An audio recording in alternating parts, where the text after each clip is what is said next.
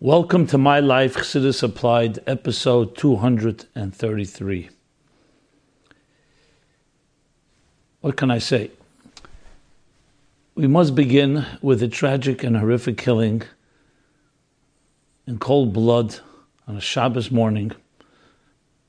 Jews attending a bris in Pittsburgh.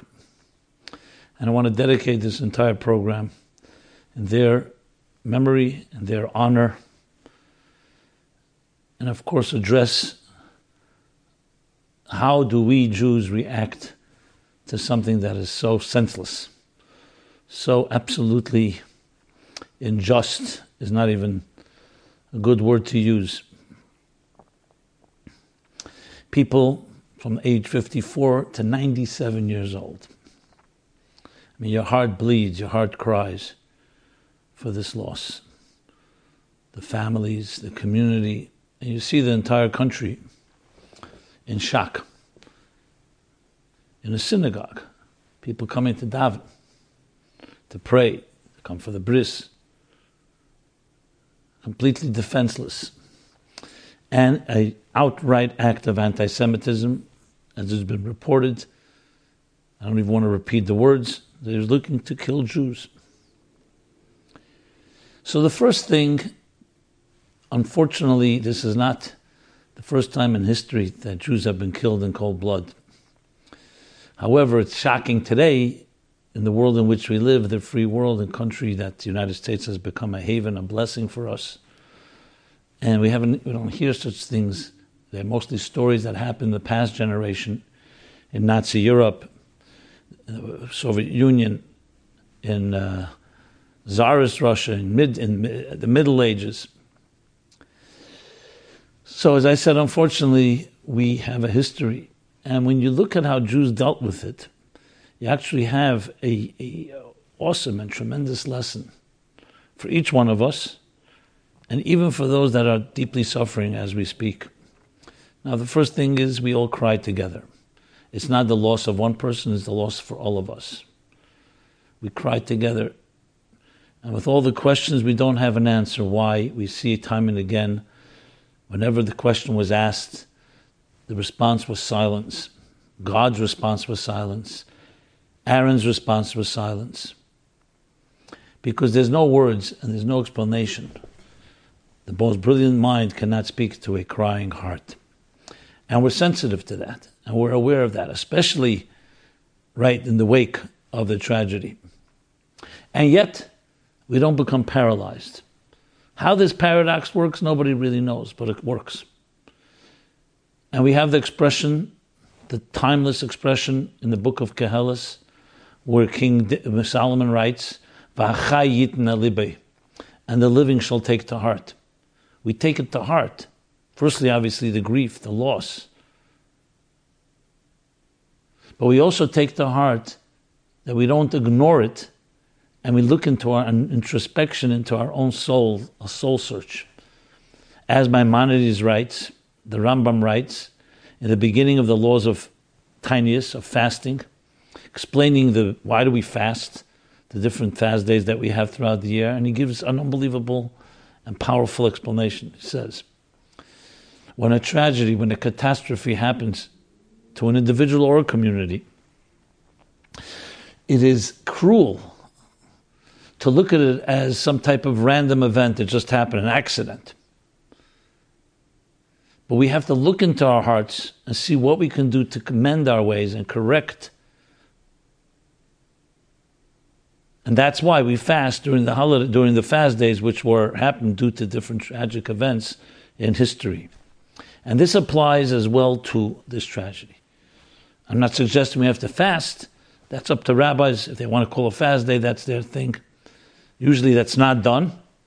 But the point I'm making here is that we do not ignore it, not just that we feel the pain and we have the empathy and we grieve and we cry and we participate in every possible way to support, morally support, emotionally support in every possible way those that have lost lives and their families. But we also look into our hearts. And this is important to emphasize. And I believe I've discussed this in this program more than once. It's not about point, finger pointing. Because many people say, oh, it's due to somebody's actions. You must have done something wrong. No, you have to look at yourself. You heard about the story. Even if you don't live in the community, that means that you have to look into your own heart and soul. And it doesn't say necessarily that because you did something wrong, that's why this happened. As I said, we don't explain it. But it means that we have, it's an a opportunity and it's a, a wake up call. So you see senseless hate, you counter it with senseless love. When you see darkness, we counter it with light. And this has been the Jewish way, which frankly is a universal way and the most healthy psychological way to deal with tragic loss. Is that we do not remain complacent, we don't get paralyzed in the pain. On the contrary, we take all our grief and we channel it toward a revolution of good. You'll say, one second, there's so many reasons to be angry and bitter and accusatory. And yes, the person responsible is absolutely responsible and should be prosecuted in the fullest possible way. But the question is, what do we do? Is that enough? No. We have to become better people. And here are 11 individuals, 11 souls. In a way, we redeem them by taking their memory, then their legacy, by doubling and tripling and quadrupling and as many times as possible the good deeds that we commit to in their honor. As we did with the Holocaust, six million Jews, so we have to replace six million people's all the good deeds that they would have done, if that's possible. But as much as we can. So, yes, this is a call to action. But at the same time, obviously, right now, just to absorb it all is difficult. But that's the direction we take. And you look at the greats, the greats of the, all the greatest of greats, that's what they did. They grieved, they suffered, they were hurt. But they didn't end there. Because grief is energy, sadness is energy, pain is energy. And energy could just go to waste, God forbid, or it can be channeled toward greater commitment, becoming a better person, becoming less complacent. Obviously, measures need to be taken, whether it's security measures, besides legal measures, to protect and make sure it doesn't happen again. And whatever those measures, we leave to the people who deal with that. And all the, everything should be used. Our approach is being prudent. You do everything necessary to protect innocent people. But on a personal level, which is what I'm addressing, Chassidus applied, is we don't allow a negative thing to turn us into negative people. Yes, we've suffered, but we have not become sufferers. Yes, we grieve, but we don't become grievers. We use it to turn it into a positive approach. And that's the essence of the Hasidic approach to everything in life. It's not naive or escapism or avoiding the issue. It's looking sometimes darkness in the eye and yet saying, I will take that and turn it into a positive force for good. That's how we rebel. That's how we express our vengeance. Not through other acts of atrocities, but through a commitment to build our families stronger, to make greater commitments to goodness, and to share that with our children and with everyone around us. That's how we create a healthy approach to even the most horrific and insane and senseless type of killings like this one. Hashem should bless the families to have the strength to deal with this and become stronger. May we all join with them, because as I said, it's the pain of us all. And May the neshamas that were taken kedushin, literally on the kiddush Hashem, their lives were taken because they were Jewish, no other reason. May those neshamas cry out in heaven and say, "Ad kan ad mosai." How much more do we have to take? That this should be the last of all pain in our lifetimes, and we should be zeich and merit. The Geula should come, Mashiach, and the return of these souls and all the, our loved ones and all our families and all those that have passed on but their souls continue to live on, and we, meanwhile, have to do whatever is possible to channel and immortalize and personify what they stand for in this material world. Much more can be said, but I will stop with that because it's not about giving a speech on this, it's more a really a call to action, what each of us can do in this regard. And I felt uh, talking Chassidus applied to life. Here's a life situation a horrific life situation, and even there, Torah and Chassidus has what to say about it. So, we'll make a small pause, and as usual, we'll begin following this with the theme of this week. And it's hard to ignore the fact that this week's Parsha, which begins today, on Sunday, is Chayes Sarah, which actually talks about the passing of Sarah. He has called the life of Sarah. Because to really see eternal life, as I've discussed in the past, in many different years, eh, you only see it after a person passes, because then you see their legacy living on. When we're here biologically, which is a great blessing, you don't necessarily know has the person really lived.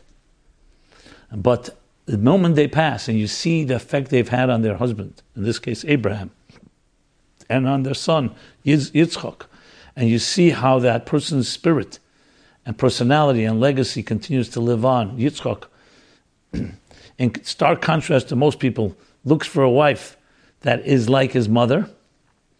As we speak at the end of the chapter, Rivka, that when she entered the, the ohel, the tent of Sarah, he saw that she was like his mother Sarah. So the Sarah lives on. And here we are almost 3,800 years later, and we talk about Sarah. As if she's alive, it's our mother, Sarah Imenu, the wife of Abraham, who both together pioneered literally morality, ethics, social justice in this world. So when do you see the Chayes Sarah? Now, when we talk about it now. Obviously, right after passing then. But till this day, thousands of years later, she lives on. You could say the same thing with everyone that passes that has left a legacy of goodness and kindness, especially has passed, but not because of their own choice and not due to health or any other reason, but tragically cut off in their lives whenever a time has come, even if it's a 97 year old woman. Nevertheless, Chayesar lives on, and we are responsible to make sure their legacy lives on through our deeds and actions. But I want to speak about a few more points in Chayes as well as that tonight and tomorrow begin is the Chav Cheshvan, the 20th of Cheshvan, the fifth Chabad Rebbe, so Chassidus applied, the Rebbe Rashab, whose birthday, whose birthday, I should say, his birthday, Chav Cheshvan, in the year Tafresh Chav Aleph, which is the equivalent of the year um, Tafresh Chav Aleph would be 18, um, 1860 because it was still not the change of the secular year. So Tafresh Chafal would have been 1860. The Rebbe Rashab, as I said, is the fifth Chabad Rebbe born on Chav Cheshvan, the 20th Cheshvan. And I want to speak about that, as well as Chayesara in the light of the Chav Cheshvan as well. Now, as you know, I want to first cross-reference, because I've spoken about Chayesara and Chav Cheshvan in past years. So I don't want to go over what, that which I've said, because it's all accessible in our archives and I refer you to episodes 88, 138, and 187. We have discussed it. So I'm going to speak about a new point here. Now, the interesting thing is, Chav Cheshvan is Monday this year. It was also that way when he was born in 1860, in Tafresh Chav Aleph. And the Rebbe actually spoke about it in 1964, Tafshin Chav Hey in the Shabbos Pasha Chayesara, which was also that year was also Chav Cheshvan was Monday. So I want to just shortly, briefly sum up what the Rebbe said. It's the best application of Chassidus is this point that the Rebbe made. The Rebbe says in that farbrengen, and I can tell you, refer to you, it's in Likkutei Sichos, volume Hey, volume 5, Chelik volume 5, page 346. Just a little short background. These are talks that the Rebbe delivered the Shabbosim right after his mother passed away. The Rebbetzin Chana of Tishrei of that year. So the Rebbe was for bringing every Shabbos, and until Vayishlach, he actually edited those farbrengens. So this is an edited version of this Shabbos. And among other things he spoke about, he says one of the things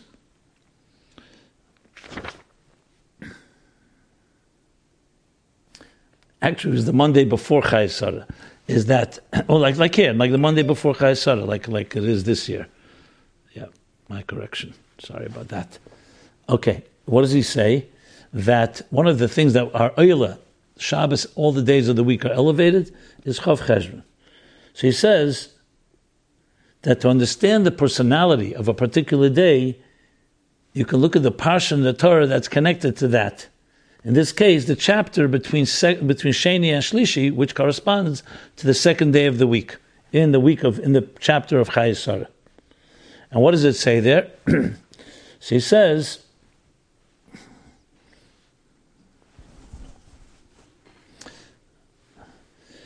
That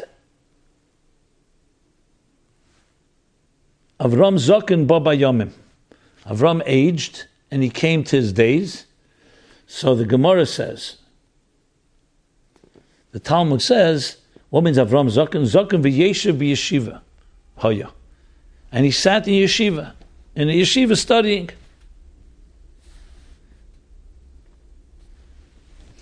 The Rebbe says, what's the connection to the Rebbe Rashab? The connection is the Rebbe Rashab established the yeshiva. Yeshiva's Tomchei Temimim in Tofresh Nun Zayin, which would be the equivalent of 1897. The Rebbe Rashab established the yeshiva with its purpose of creating soldiers, students, soldiers who would use Torah and use Chassidus to conquer the world with Yiddishkeit and with Chassidus and bring the Mashiach. So that's one comparison. Another thing that we read, it says, God blessed Avram with everything. Says Rashi, what's Bakel? What is everything? Says Bakel is Gematria. It's the same numerical equivalent as the word Ben, son. Meaning, he refer, that he blessed him with a son, which indicates, and why is it relevant here? Because the, now comes the, comes the time to marry off the son. The Rebbe goes on to explain how a son includes everything in it because Yitzchak included all the qualities and virtues that Avram had. What's the connection to the Rebbe Rashab? The Rebbe Rashab too had a son called Yitzchok, Yosef Yitzchak, that's the Frierdiker Rebbe, had all the all the qualities of his father, and he became the Nasi, the leader after the Rebbe Rashab and Tafresh Pei when the Rebbe Rashab passed away. In 1920, the Rebbe Frierdiker Rebbe assumed the leadership and would be the, the, the Rebbe until 1950 when the Rebbe took over. And the Rebbe goes on to say, what's the lesson to us? The lesson to us is that whenever you come to a place, the first thing is you have to establish a yeshiva. Yeshiva means to settle in but not just settling in, a place of Torah that's just not, not arai, not something that is temporary, but is a permanent fixture in the community or in the city in which you live. The second thing is that we have to affect bakel every uh, impact everything around us with all the qualities and virtues that we're given and blessed with. So the lesson is very clear about Chayesara connecting it to the Rebbe Rashab and Chav Cheshvan. We'll talk at the end of this program in the Chassidus question, the connection of the, Rebbe Rashab with Keser, because he was born in, the Tzemach Tzedek says he was born on in Tofresh Chof Aleph, that's Kisra in Aramaic, Keser, the crown, and Chav Cheshvan, 20 Chav is the, Rosh Tev is the acronym for Keser also. We'll talk about that and the connection to this that we're discussing. So these are lessons that the Rebbe says here that are all relevant to us, because what was the bottom line that the Rebbe Rashab taught us is he established the yeshiva not just to learn. Learning is critical, but to take the learning and applying it to life and actually transform our communities and the world around us with Torah and Chassidus and prepare it for that world when the, when the world will come to peace and no more bloodshed and only joy and no more war, no more famine, and all the other details that the Rambam enumerates in the time of Mashiach comes. A world filled with divine knowledge as the waters cover the sea. And that's the lesson we take from Avram and the Rebbe Rashab and the connection to that. You can look it up more in detail in the, the Sikha that I referred to. But I want to connect it back to Pittsburgh. I was looking at the Frierdiker Rebbe talk about Yitzchak came to America the first time in 1929, 1930. so he visited many cities. Didn't visit Pittsburgh actually, visited Philadelphia. But then, 10 years later, when he settled, one of the first places where yeshiva was set up, a yeshiva, was in Pittsburgh. There's actually an entire chapter dedicated to it in a book in a sefer called Toldos Chabad, the story of Chabad in America. Entire story. So chapter 44 there discusses a whole chapter just on the, the, the yeshiva set up in Pittsburgh with all the details. The names of the trustees, it's fascinating actually. So I was looking it up because in a concept, in a, in, in a certain sense, we read later in the, the book of Genesis at the end, that when when I, he, Jacob went down to Egypt, he sent Yehuda before him. Yehuda Shalach Lafon of Geshna, he sent him before to Goshen to set up a yeshiva. Because, like we just said, wherever you go, you have to set up a yeshiva. And that's what the Frierdiker Rebbe did, the Yitzchak of our generation, meaning of the generation of after the Rebbe Rashab, as the Rebbe would always refer, the Yitzchak of our generation saw himself and our generation as a continuation of that set up a yeshiva, including in Pittsburgh, a place of Torah, a place of Kedusha. Now you could say so. That now when you have such a disgraceful thing that happens, in a way it's like a blemish, not a blemish. It means those foundations will keep us strong, like everywhere throughout all our travails and all our tra- uh, journeys, ups and downs. The Torah, the Mokim, the Yeshiva, all the activities we do that are for good, that will override and will ultimately prevail over all the darkness. Someone asked a question, happened today, came in today, and said in that context, how do I apply what the Rebbe said after the Ma'alot attack, that the mezuzah could have protected them? So Ma'alot was a tragic terrorist attack in north of Israel in 1972, 73. And after the, and there was a killing of children in schools, horrific attack as well. And the Rebbe then came out with mezuzah, the Mivtza campaign of mezuzah. Mezuzah also has protective element to it. The Rebbe made it very clear, again, it's not about not having a mezuzah causes. A mezuzah, he said, was like a helmet. You wear a helmet, it's not guaranteed, but it's additional protection. I'm sure this synagogue had a mezuzah. They were, as I said, in the middle of a bris. So I don't think we can look at it in that way, and that's not the way to look at it. So how do I apply this to the recent attack in Pittsburgh? I don't want it coming out the wrong way where people would get offended and hurt because I sound like I know why they were killed. Absolutely right.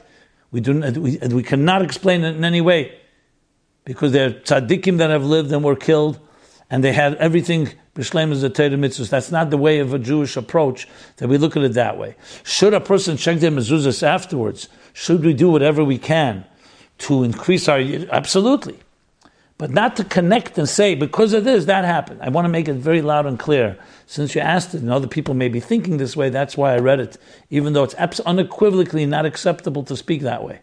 We look into our own hearts and we do whatever we can to increase, to tshuva, to increase our light. More light dispels darkness. To the end of the day, there was a criminal act here, a murderer who's going to be prosecuted to the full extent of the law, and he's responsible, no one else. Yet we look into our hearts because we, what do we, can we do to bring more light into this world to prevent and eliminate and eradicate once and for all such darkness? I want to also cross reference on this topic episodes 11, 61, 83, and 188, where I've spoken about, unfortunately, previous tragedies and that complements the discussion here as well as about anti-Semitism in chapters in, in episodes 29 and 31. Okay. Now with that, I, I, as I said, it's difficult not to talk about this topic, so I went back to it because it's relevant. But I will now go to some questions completely unrelated, and at the end of the day, the focus here is positive. So let's talk about some matters. And the first, next question is the lottery. So last week there was this great lottery, this lottery that over a billion dollars, 1.6 billion, I believe. So the question is asked, what is the Rebbe's view on buying a lottery ticket? So interestingly, it was going around a yechidus where somebody actually asked the Rebbe, Machne Yisrael Yechidus, the Rebbe would have a private audience with the supporters of Machne Yisrael, one of the Rebbe's organizations. And it was the 7th of Tishrei in the year 5752, so that would be 1991. And the man asked the Rebbe, says, I once bought a lottery ticket. Should I buy a lottery ticket? And the Rebbe says to him, Yes, but just one. Only one. Which is consistent to other things we've heard that the God wants to bless you, it's a keli. It's not the keli of making a parnasa, of going and getting a job. But don't over rely on it. Don't become a, God forbid, some just don't rely on some on, on lottery ticket to succeed. If Hashem wants, one ticket is enough. The Rebbe doesn't say that, but it's consistent with the whole approach. So it's like making a keli, and this, a lottery can work. Obviously, if a person becomes dependent on it, and even addicted to it, and thinks this is the way they're going to make a living, that's not appropriate. I'm adding that from other places, not explicitly in this Yechidus, but this Yechidus Rebbe says one. Only one. Repeats it twice. Okay, so we have that directive. Um, but not to get consumed and obsessed with it. At the end of the day, Hashem even though we know, which means that God blesses us in everything we do, we make a container, and we know that the Baal Shem Tov story, that Baal Shem Tov once needed something, so he went to a window, knocked on the window, and left. So a student said, "Why did you? Why, why did you knock on the window?" He says, "Because it says b'chol You have to do something. So why did you leave?" So he said, "Because I made my keli. Now the guy, if the God wants it, he'll make sure that the money comes to me or whatever the need was." Now the Baal Shem Tov, as the Rebbe emphasizes many times, that was for him enough. For most of us, we need to actually do more. But that doesn't preclude that uh, uh, buying a lottery ticket, since that's available, and if Hashem wants, God wants, you'll be blessed, and then and you'll win it. But again, the only one, which means not overdoing it. And a follow-up question to that, someone wrote, "Hello, Rabbi Jacobson. I'm turning to you with this question, being that this is the only open forum you can get where you can get a reliable answer based on our Rebbe and Chassidus." Well, thank you very much for that. So the question he writes: Is there a spiritual significance to a huge amount of wealth being raffled off in this world. I recall learning that even a grass will only grow if it was decreed from, abro- from above, which extending that to our case means that it was ordained from above that there should be a huge wealth raffled off to potentially any individual. So my question is, when we look at this lottery and the hype, what can we learn from it? Also, if the Rebbe ever mentioned something we can learn from this, do you mind sharing it with us? Thanks and blessings to you and your family. I don't recall the Rebbe speaking about this, but again, that may be there is, and I'm not aware of it. So if anybody is familiar with something, please share it, and I will in turn share it with next week or the following weeks. Um, but if you, off the cuff, so to speak, what comes to mind, everything is a lesson. It's a very interesting question. In other words, it's not just whether to buy the lottery ticket, which I address, but also what lessons. The lesson is that it shows that a person, God can bless everybody and creates opportunities in this strange times. That even though to make a billion dollars or 1.6 billion after taxes, maybe it's half of that, is still an exorbitant amount. That the Hashem wants, He can bless somebody even in a shus Hashem That God's help and salvation can come the blink of an eye.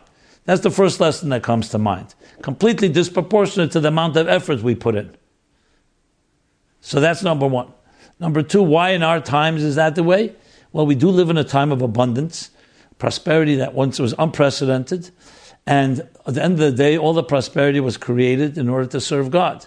So it could well be that God allowed this type of lottery to happen because it's a way that those that may, anyone that wins it should actually use it for a godly and divine purpose, not just an indulge. That's the second point I would make. And the third point I would make is that we are right now close to the time of Mashiach, when it'll be Madana Mitzim Ka'ofar. Rambam says, pleasures, delights will be as plentiful as dust of earth. It will be all over, to the point it won't even be valued because it will be so abundant. You know, wealth is all about supply and demand. If, for example, there was very little dust in this world, that would be very valuable. But gold happens to be more rare, and other precious stones when Mashiach comes, it will be so abundant. So it could be right before the taste, before Mashiach comes, we're starting to get a taste of that type of abundance that comes with little effort and it'll just be spread out to everybody. So obviously the lottery is not to everyone, but it's maybe a taste of that experience. Those are the few points that come to mind. Okay. Let's go to another question. Completely, again, unrelated, at least ostensibly. Everything is always connected. After finishing yeshiva, I'm not sure what I should be doing. I am feeling resentful that I was not trained to make a living. What would the Rebbe say about first making a living and then getting married? In more detail, the question breaks into two parts, two different questions, which I combined from different people from different times. Um, and that goes like this Dear Rabbi Jacobson, I've watched several of your videos and find them very insightful and helpful. I would also like to commend you on your courage to face any question without holding back. My question is a vague one which could broach on various topics, so I apologize in advance and we'll try to get to the point. I'm a quote unquote normal bocher student who just finished quote unquote the system, including shlichus, smicha, etc. Shlichus being an emissary at some yeshiva, and smicha is getting ordination, rabbinic ordination. I'm 23 years old and have had a good time in yeshiva. The problem is now what? Where do I go from here? It suddenly occurred to me that I don't really know what I want to do, and that I lack the fundament that I lack the fundamentals to do them. Feelings of resentment toward my upbringing are creeping in, and I'm trying to stay positive. However, I do wonder how does the Rebbe explain the Gemara Rambam? They write the way of the wise is to first purchase a house and then find a wife. Furthermore, would the Rebbe's opinion about college inc- include what we have today with Jewish non-mixed settings, Jewish colleges that have non-mixed settings? Is there a concept of times have, of the times have changed, quote unquote? Regarding what the Rebbe says, the second way, it is said about different mention. Okay, that last line, I'm not sure, it's a little gibberish. Fine. Question is clear. So, in truth, I talked about this very directly, and I don't want to go over the whole thing, so I'm going to refer you straight. I talked about in episodes 153, 201, 203, and 207. And I actually read a letter from the Rebbe that Imamish talks about literally about this topic. That although the Gemara and the Halacha says that first Parnasa, then Lavli, the Rebbe says today is the other way around. And explains it in that letter. Again, I don't want to use the time, valuable time, to repeat. So it's in those episodes that I just referred you to. Just briefly, is yes, we do have a great Rebbe and we have a great Teda that gives us direction and turn to it. Find a mashpia that can help you interpret it and apply it to your life. There is no such thing as resignation. I don't know what to do. And definitely do not allow resentment to control your life. What you want to do is find out what the Torah, what Chassidus, what the Rebbe says in your given situation. I specifically mention a mentor, a mashpia, because every situation is different and it's important to get good direction. And uh, I, I, definitely strongly refer you to those episodes. I'll repeat them again, even though you can always rewind not in the live program, obviously, in afterwards, but but just again, episodes 153, 201, 203, 207. But since it's a personal question, I see it's a question that comes up from time to time. It's worthwhile refreshing our discussion on the topic. Another question that connects to it is actually a follow up to episode 209, college. Why do we respect university trained professionals in our community, but frown upon yeshiva bachrim going to college? Dear Rabbi Jacobson, thank you for your discussion last week regarding studying in college. He's talking about episode 209. It's a follow up.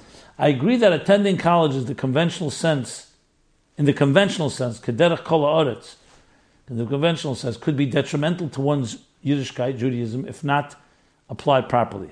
It is also important that one choose to study a practical career path such as accountancy or law rather than study philosophy or liberal arts.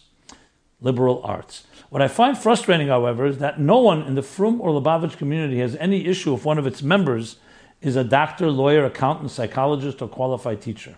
In fact, these people will be, will be respected as upstanding, successful members of the community and will be called upon to share their skills or expertise and money. Dot, dot, dot to help improve the collective experience of the community. Yet, if someone were to say that they are studying to become qualified in any of these professions I listed above, the response often be, would be something to the effect of, "Nu, feh, you shouldn't be in college," or "How long does it take anyway?" It's a bit ridiculous that you are completely accepted and embraced and embraced for being a professional, but the expectation is for it to happen overnight without any training. On the flip side, any Lubavitch who advertises him or herself in any given professional field is basically giving away the dark secret that he or she went against the Rebbe's wishes by going to college. But again, no one shuns these from professionals. Rather, they are treated with the utmost respect. So basically, during your training years, you need to keep your university study a secret for fear of rejection. By the end of the day, it's worth it since people will respect you once you start practicing in your chosen field of expertise. I'd be interested in hearing your thoughts on this puzzling paradox. Many thanks and kol tuv. So first I refer you again to the same episodes I mentioned, where I discussed it. I also discussed that no times have not changed in, re- in response to the previous question. Uh, but the angle you've taken here is an interesting one. But we know that there are people, anyone who started university, people who, for example, may have become Shemet Torah mitzvahs in the middle of their university studies, very often, in most cases, maybe in all cases, the Rebbe told them to finish their studies. And there were actually people that the Rebbe encouraged to, to get a degree. Because he recognized that these are people who will not be affected in the negative way and they know how to use it for holiness. For someone who's already there, the Rebbe is not against education, against knowledge. It was a ch- matter of choices, as I discussed in those episodes. If you have the opportunity to come say, come to a community and be a soul doctor that helps people, their, souls, and there are many doctors, there are many accountants, many lawyers, what do we need another one for? So that's a chatchil initially. If a person is already taking it and it's already spent some time, so of course, use it and then use it in the holy, good, kosher Torah way. Why we respect? We respect everybody a professional, but you could also be a professional teacher, and a professional shliach, a professional askin, public servant, a professional running of a nonprofit. The Rebbe wanted to show the priority should be that because that's what we need most in our world. What's lacking most is spiritual direction, is Jewish inspiration, is knowledge. We live in a world that is very ignorant. People who are like born into captivity from a spiritual and Jewish sense of the word. And I said, as I elaborated more there, so there's nothing, of course you respect, first you respect every human being, even if they're not a doctor. And if the person is a delivery person, you don't respect them. So I understand there's an element of respect that comes as a result of um, a professional, obviously, is an accomplished person. But you can respect a great Talmud Chacham, a scholar, people who are, who are, uh, who are leaders in their community, as I just elaborated on. And no, I wouldn't look at it this way. I would look at it, find out what is the best thing for you to be doing and fulfilling the mission of your life. And Ashgacha Pratis is very vital here. Someone was brought up in a secular world and already went to college, university. To finish is part of the Ashgacha Pratis of their life. Someone else brought up in a yeshiva environment as a chassid, as, as, under the Rebbe's influence and the Rebbe's, uh, uh, the Rebbe's direction, and is aware of that, so they have the Rebbe's gift, the gift of knowing why they're here and the purpose that they were blessed with. So that's the brief answer, and the rest, as I said, I refer to those other episodes.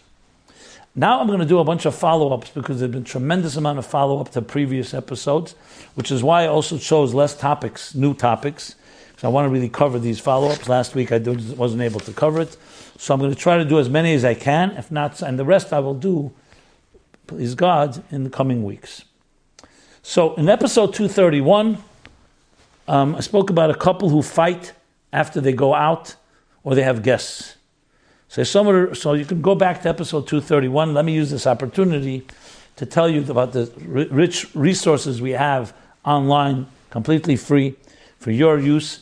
And that is at meaningfullife.com slash my life. You have all the archives of now 232 episodes. That's a serious amount of uh, material. It's all time stamped on the in the in the YouTube version of the videos. Also, you can find there the forum where you can submit any question you want anonymously or confidentially, and uh, and I'll read them in the order they're received.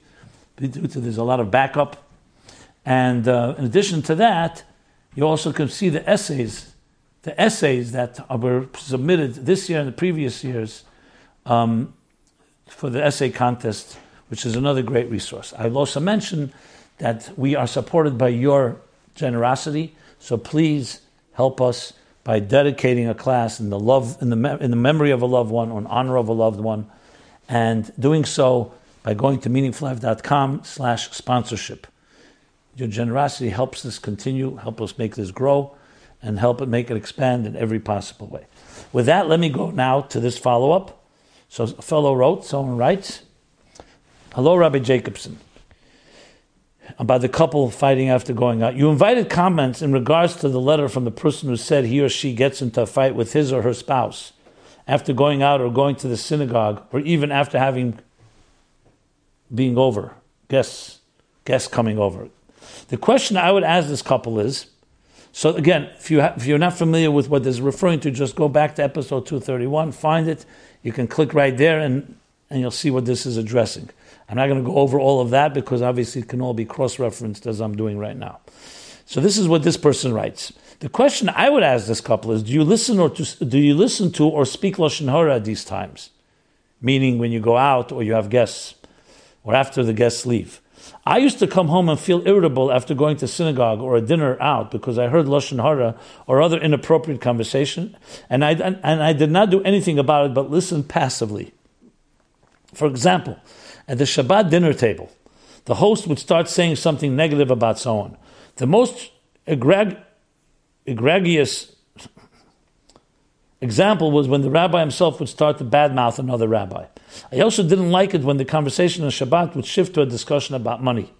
Even after the kiddush, even after the kiddush recited specifically said to honor Shabbos by avoiding such mundane speech. I felt bad when I passively endured all these things. I made a little bit of progress when I would get up and excuse myself and go to the bathroom when such conversations started hoping that when I returned, the subject would have shifted.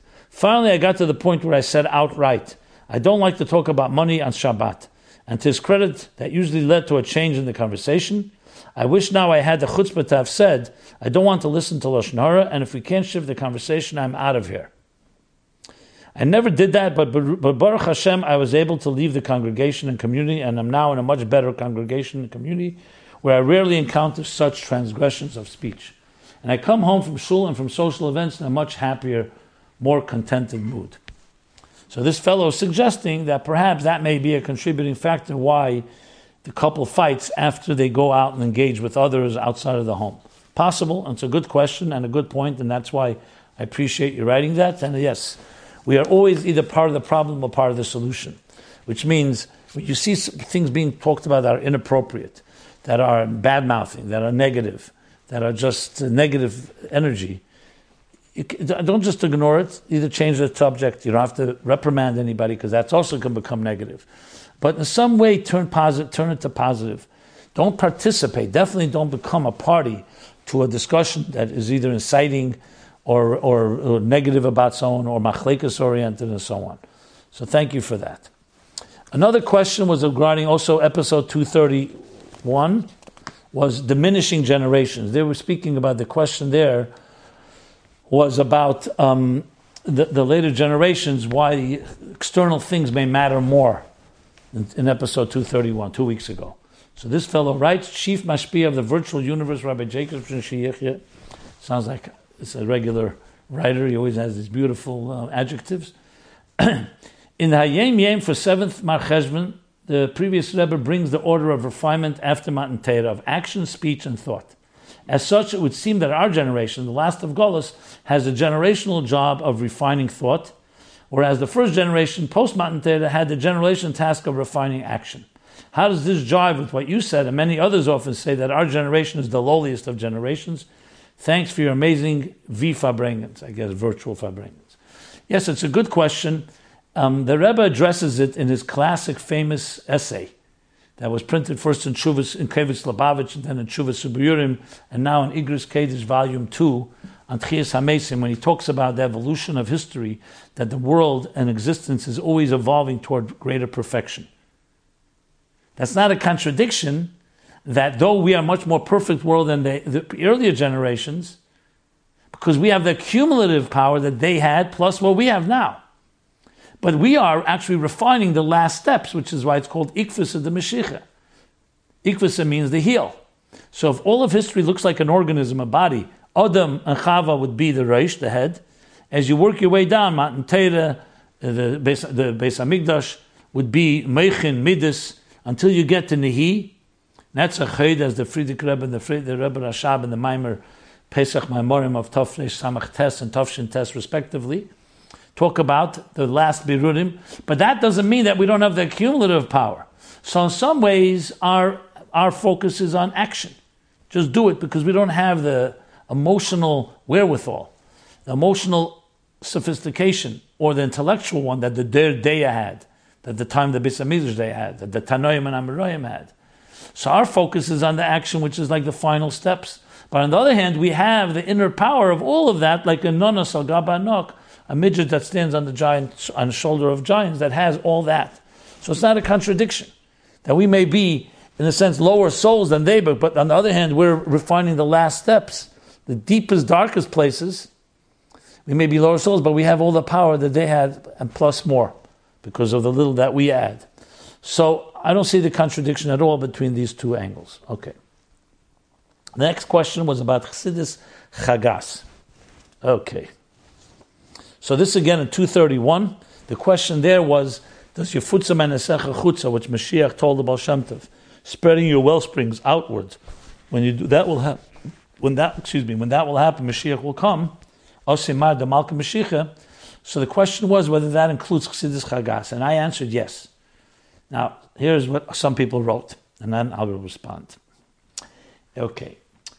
I kind of disagree that after the Alter Rebbe taught and revealed Chassidus Chabad, we should still say that Chassidus Chagas also accomplishes Mashiach's request of the Kashia Futsu.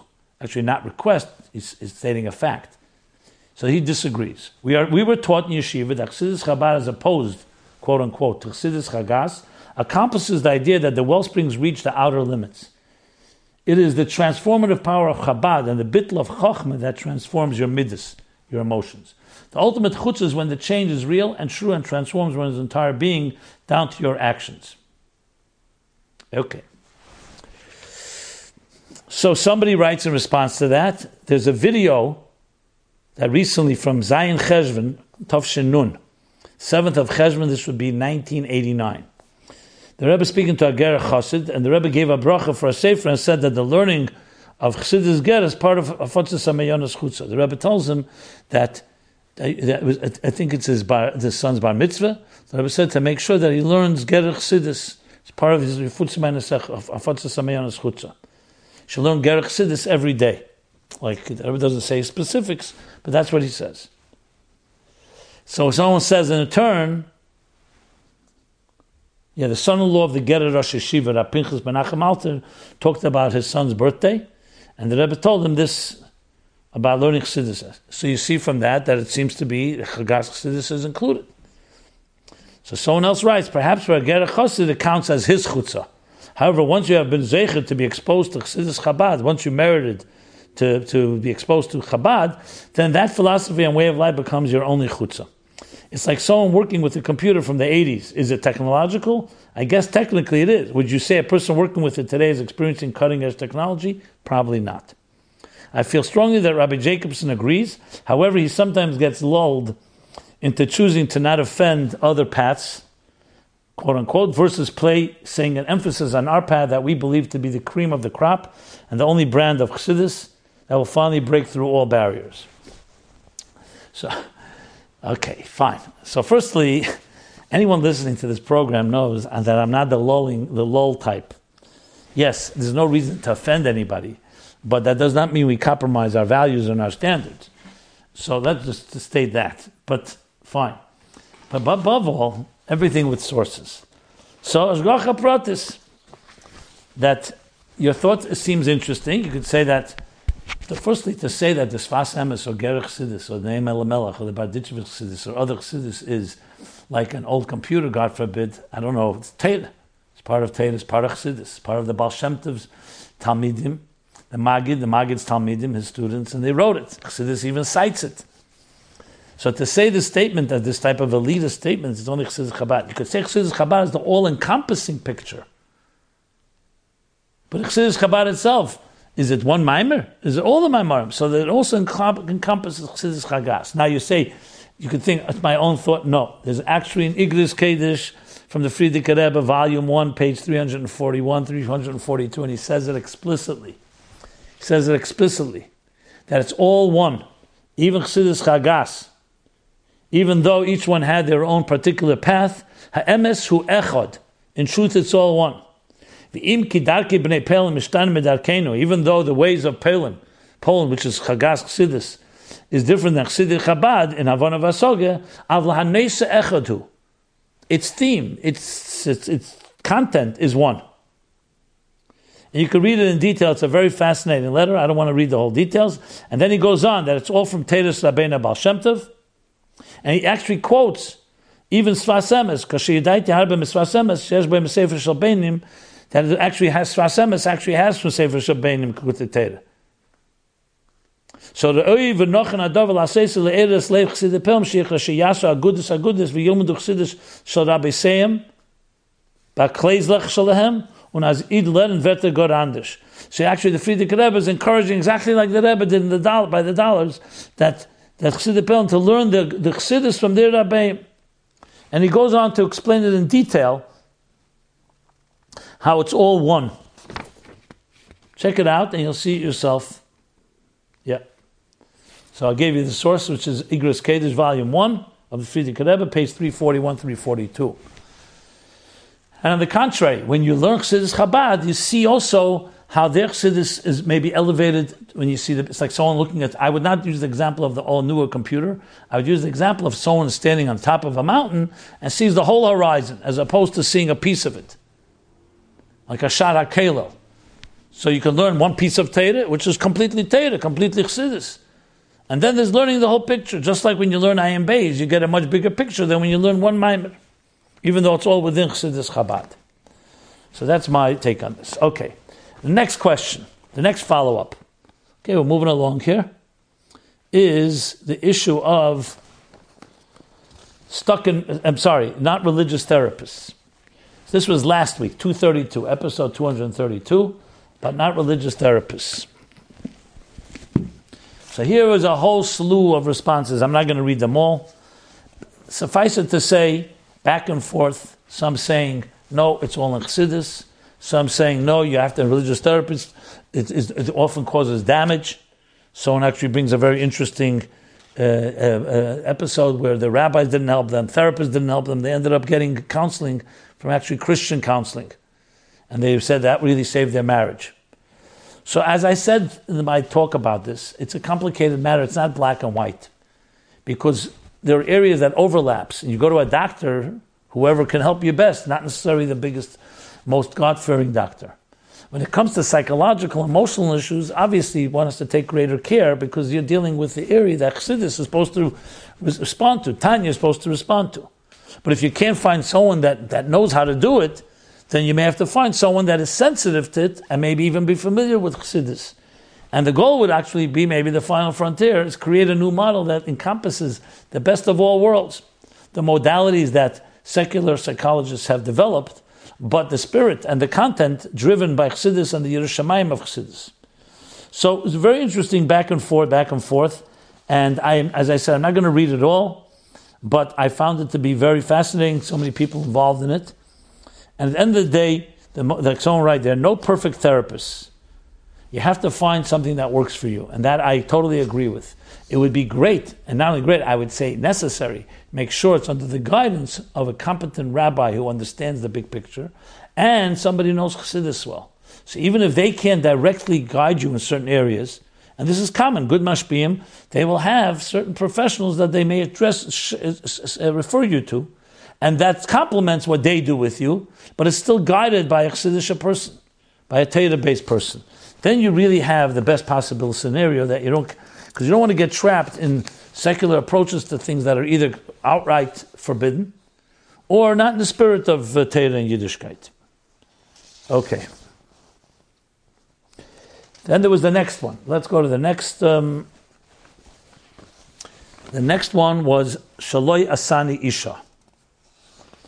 So Rabbi Jacobson, this also was last week's episode. You did a, you did give a thorough and pretty convincing answer in episode 232 to the question that asked for an explanation of the blessing, Shaloi Asani Isha. do not make me a woman. You explained why the blessing has to be in the negative form, i.e., a man thanks God for not making him a woman rather than for making him a man. So wouldn't women then say the blessing, Shalei Sani Ish, thank God for not making me a man? When we thank God for our special status as having the mitzvahs inherent within us, as you described, shouldn't we express this gratitude by saying Shalei Sani Ish? Why don't women say this blessing? Thank you. Another question came in: How come it's not written in the Siddur? Yishemer is Baruch Hashem Shasani Kiritzene. You made me as, as you wished me, willed me to make. Which some do, but it's not in the Chabad and not many Siddurim. The answer lies in my explanation. The fact that a woman has less mitzvahs, and the fact that she's not as responsible to learn as much, and Torah, and Tefillah, is not because she's less, but because she's inherently doing things that she just inherently has that experience. Like I mentioned, birth and other fundamental things that she has. It, a woman does not need as much expression as a man because a man comes from the world of expression. I don't know if I mentioned it last week, but in, in discussions in previous episodes, I spoke about a woman's energy is kvuda bas melech prima, the honor of the queen, of the princess, the daughter of the king, is inward. What that means in Chassidish terms, tze'er la'atzmei. It's an intimate energy that all of us have, which shines inward. Then there's expressive, er legalis luzalose, or la, la, la, the energy that you express to others. Think of it, thought would be like you think to yourself, you speak to others. So masculine energy is more expressive energy. Ish darke lichbesh. A man conquers, he's a warrior. He sublimates, he takes the coarse elements of the world and refines them. Like it says in the Talmud, he takes the wheat from the field and brings it to the woman, she bakes them. He brings the flax and she turns it into a garment. So he is basically sublimating and taming the elements. That's his strength, expression. And a woman turns it into an intimate force in life. Intimacy, by definition, does not need that much expression. So it's not about making a different blessing. It's not need, doesn't need expression. When a woman says Modeh Ani in the morning, it includes all that. Thank you for giving me back my soul. Everyone says that. People forget with all the brachas. Let's not forget they all come after Modeh Ani, and everyone, man and woman, says that. Thank you for returning my soul to me. For a woman, it's a feminine soul. For a man, it's a masculine, and everyone's thanking. You don't have to have additional expression. A man needs more signposts to sublimate his aggressive ego and so much more of his externals that are necessary, and even that makes a diff- that often also difficult. Like I mentioned with Shabbos, tefillin is necessary through the week, but Shabbos, Shabbos itself has it. So you don't need the expression of it. Shabbos itself is that experience. Okay. Due to the time, let me see if I want to do any more. Okay. There's a few more, um, actually three more, two more, which I'll push off to next week. So thank God we did pretty well. One is on shlichus, one is on uh, stuck in marriage. Okay. Yeah. So now let us go to where are we? The Chassidus question. Chassidus question, being that it's Chav Cheshvan this week, tomorrow. What is the connection between the Rebbe Rashab and Kesser as indicated in the date of his birthday? Chav Cheshvan, the year Kisra. So let me explain with that question and then we'll answer it. Yeah. So in Chanech Lanar, a kuntus that the, the, from the from the Rebbe Rashab's Tzavah. So in there, there's in the beginning of it, there is the, um, page eight. There's a summary of the biography of the Rebbe Rashab, and there it says that when they called the Rebbe Rashab, and that uh, they, they, called his name, meaning Shalom Dov Ber, as Bris, so that Tzemach Tzedek, who was then still around, still uh, before the Istalkus, I don't know that, I apologize for that expression, still around is not the right way to say it, but the Tzemach Tzedek, of course, Istalkus was Tofresh Chavov. The Rebbe Rashab was born five years before that. So the Tzemach Tzedek said, Nelid Chof Cheshvan Tofresh Chof Aleph, Sheyesh B'zeh Shnei Chofin, Shu Remez Lekisra Ilah. He says he was born Chof Cheshvan Kisra, Tofresh Chof Aleph, if you reverse the letters, is Keser. In Aramaic, Keser is Kisra, the crown, that has two Chofs. The Chof of Cheshvan, the 20 is Chof, and Kisra is, is, Kes, is Chof. So he says that's two Chofim, which hints to Keser law. And the Rebbe explains in, at length in the Sikh in Chav Cheshvan Tovshim Mem Zayin. It was Shabbos Pasha Vayed, it was Chav Cheshvan. That's in Sefer HaSichas Tovshim Mem Zayin, volume 1, page 62 and on. Beautiful explanation in the Tzemach Tzedek's words what he means. Briefly, Keser, Chassidus explains, is Rotzen. It's God's desire, will. It's the first interface between godliness and existence. Because if there's no will, there's no connection. If I don't want to do something, there's no will, there's no connection. Once I want to build a house, then the will leads me to implement that. You still need more than just a will. But will is the first interface between God and everything else that comes out of it. And this is explained at length Where? In the classic Hemshech Ayin Beis, which is the magnum opus of the Rebbe Rashab, the Bal Letters of Chav Cheshvan. Right in page two, he begins to this, page one. He starts Kesser. The whole theme of Ayin Beis is Kesser, which really is extension of Kabbalah and Eitz Chaim. That Kesser is the interface. Kesser consists of two parts: Atik and Arich.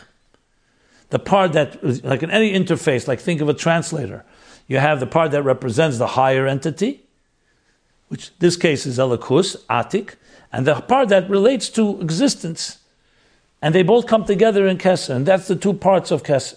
So the Rebbe Rashab's role was interface, which we see in establishing the yeshiva that we mentioned before, Tomchei Temimim, and, and, and being the Rambam of Chassidus, where he took Chassidus and turned it into a like a Rambam in an organized way, as he elaborates in this Sikha.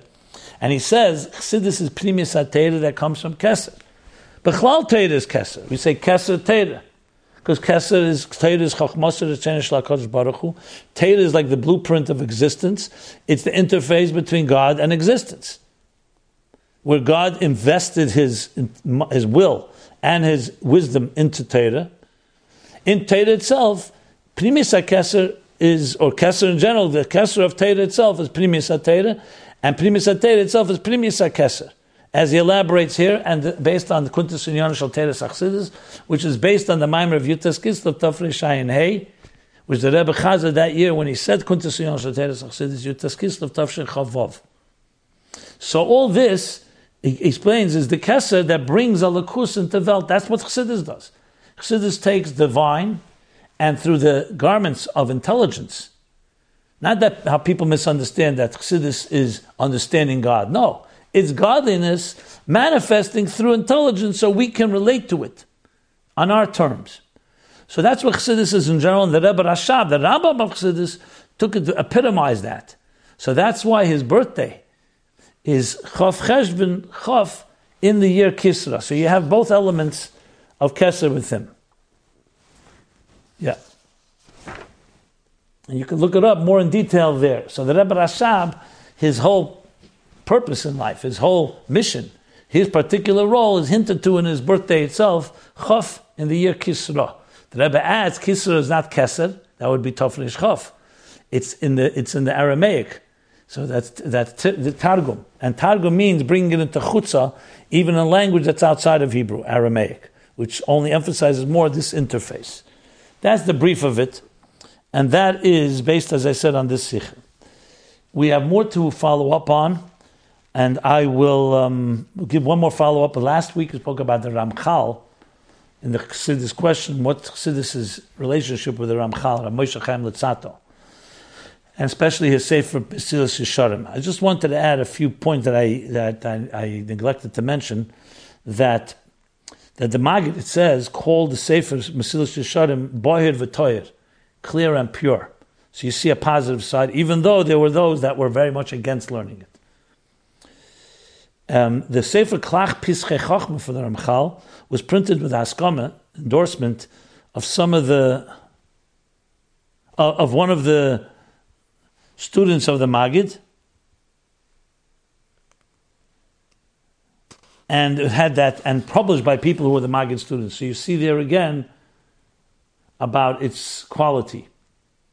Finally, there's a famous story with the Rebbe Maharash when he was young and went to the Rebbe Tzemach Tzedek's room and he saw all the Sfarim and he said, like, what do you need all these Sfarim? So Tzemach Tzedek said, take a Sefer and for Hermi.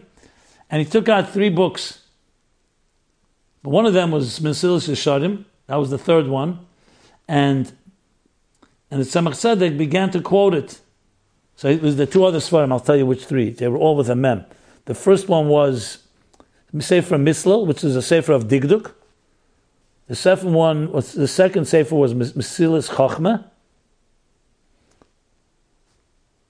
That was a, a sefer which has klolim and Kabbalah, and then he took one more Mesilas Yesharim, and the Tzemach Tzedek actually told him what it says there. He knew it word for word, and he said it's a sefer of Musar, and he said Balpeh he asked me, and he told me Balpeh from the place that I asked him, seeing that the Tzemach Tzedek clearly knew it. One more thing I want to mention. Someone pointed out to me that there's an expression the mitzvahs milah and derech mitzvah the Tzemach Tzedek, which he wrote very when he was young, 12a, Yud Beis Aleph, a language that's very similar to Ramchal and Klach Piskei Chochma Pesach Dalit in the fourth gate or the fourth door. Okay, let me now go to the, the to the essays, and this is a complement to last week's discussion on Ramchal. So three essays. The first essay, How to Use Chassidus to Change Your Negative Mindset for the Good. Mindy Rosenblatt, age 19, Brooklyn, New York, student, Bnos Chomesh Academy. She writes, Unfortunately, we all know at least one person who's severely depressed in our lives, whether it be your classmate, neighbor, best friend, or maybe it's even you. When one is depressed and going through a hard time, they get stuck in this deep but shallow mindset of self hate and doubt. This makes one have an extremely hard, hard, time seeing the bright side of life and having the will to live it. Chassidus teaches us the best way to heal ourselves when we are going through a difficult time. So it's a short essay but basically talks about Meir Shal Ta'alev, self control, that we can control our emotions. Very consistent to what I spoke about earlier. Obviously, much more tragic circumstances of the Chassidic approach to difficult situations. And um, it brings up Moshe Meizer's famous story how he controlled his heart when Napoleon went over. He was a spy, spying for the Alter Rebbe on this, for the side of the Alexander of Russia but basically expressing how we have that control over our emotions. So that, that's one essay. Second essay is New Perspective, Simi Coltman, age 16, New, New Albany, Ohio, a student, Lubavitch Girls High School. When you are 14 years old and you leave home, it really helps to know exactly who you are. To me, home is an anchor, a place where I can just be myself in a safe and accepting environment. And then that fateful day comes and I'm gone, off to a new place, new friends, a new life away from home. What does all of this mean? How can I possibly make, make sense of such a life changing move? Move, and uses um, a few good anecdotes. Talks about her grandfather who was a Holocaust survivor, and then using Tanya, that explains how really one can get the strength of making such transitions. Tanya beginning, yeah. Basically, there's certain few basic principles on Tanya in the beginning of Tanya. And again, very well done. I, I enjoyed reading it. So, yeah, using it also, comparing it to Chana. So this and the other essays, oh, let me read the third one. Uh, the, the, the, all these three essays are posted as they, as I read them each week on our online at meaningfullife.com slash my life. Finally, the third essay, Take to Heart the Child's Potential, Ilana Duban, 24, age 24, Issaquah, Washington, director of infant daycare. She talks about resilience and curiosity are two of the many qualities that come to mind when thinking of children. They're always full of, they're always full of vitality and energy. Observe a child from birth after leaving a warm and comfortable home, they are forced to enter a cold, dark world. Yet they strive to understand their surroundings the people they meet, and the various smells they encounter. As Dr. Maria Montessori taught, the goal of education should be to activate the child's own natural desire to learn. How do we implement these qualities in or out of the classroom? She says one of the Baal Shem Tov's cardinal teaching was that one should learn something from everything he sees and hears. She goes on to use that to apply that to education of children. Very interesting, creative way to do it. It's short and sweet, but it's a good point and I recommend that as well. So there we have the essays. Um, as I said, they're posted each week, and if you subscribe to our weekly newsletters, newsletter, you can get them also in your inbox. Okay, my friends, we come now to the conclusion of this, in some ways, heart wrenching time, the day after such a tragedy in Pittsburgh. Uh, I'll conclude with where I began. The living shall take to heart. The families and all those connected, then the community should only know simchas. And above all, we should all use this opportunity to bring more light, more joy, more spirit, more Yiddishkeit, more Torah, more mitzvahs, both in Pittsburgh and everywhere in the world, and finally vanquish the last the last elements of darkness that are still in this world, and we come to a world where it will be kule er, only light and only joy, world of Mashiach and Geula.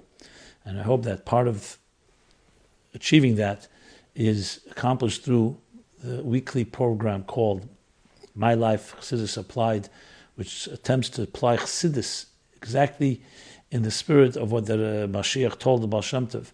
And each of the Rebbe focused on, the Rebbe Rashab in his way, Chav Bal Yemeledes of Chav Cheshvan, Yefutzu Maayanosecha Chutza, where Chutza means not just the farthest places in the world, which of course it also includes, but also the farthest places in our own spirit, even the darkest places, even places of grief, and even the mundane world in which we live. That's the goal, is to take Chassidus and apply it to that part of life. And that should all speed up the uh, Osimar do Malka Mashiach and the Geula Amitis Vashlem. We're here every Sunday, 8 to 9 p.m. Please participate with your questions, with your comments, with feedback, anything you want to address, anything that I address that you have a different take on or would like to add something or uh, comment in some other way, please do so. And of course, questions, new questions. And with that, everyone should have a blessed week. It should be a Simcha Dik week. We should only know Simchas and joy Talmid Kol HaYomim. Thank you.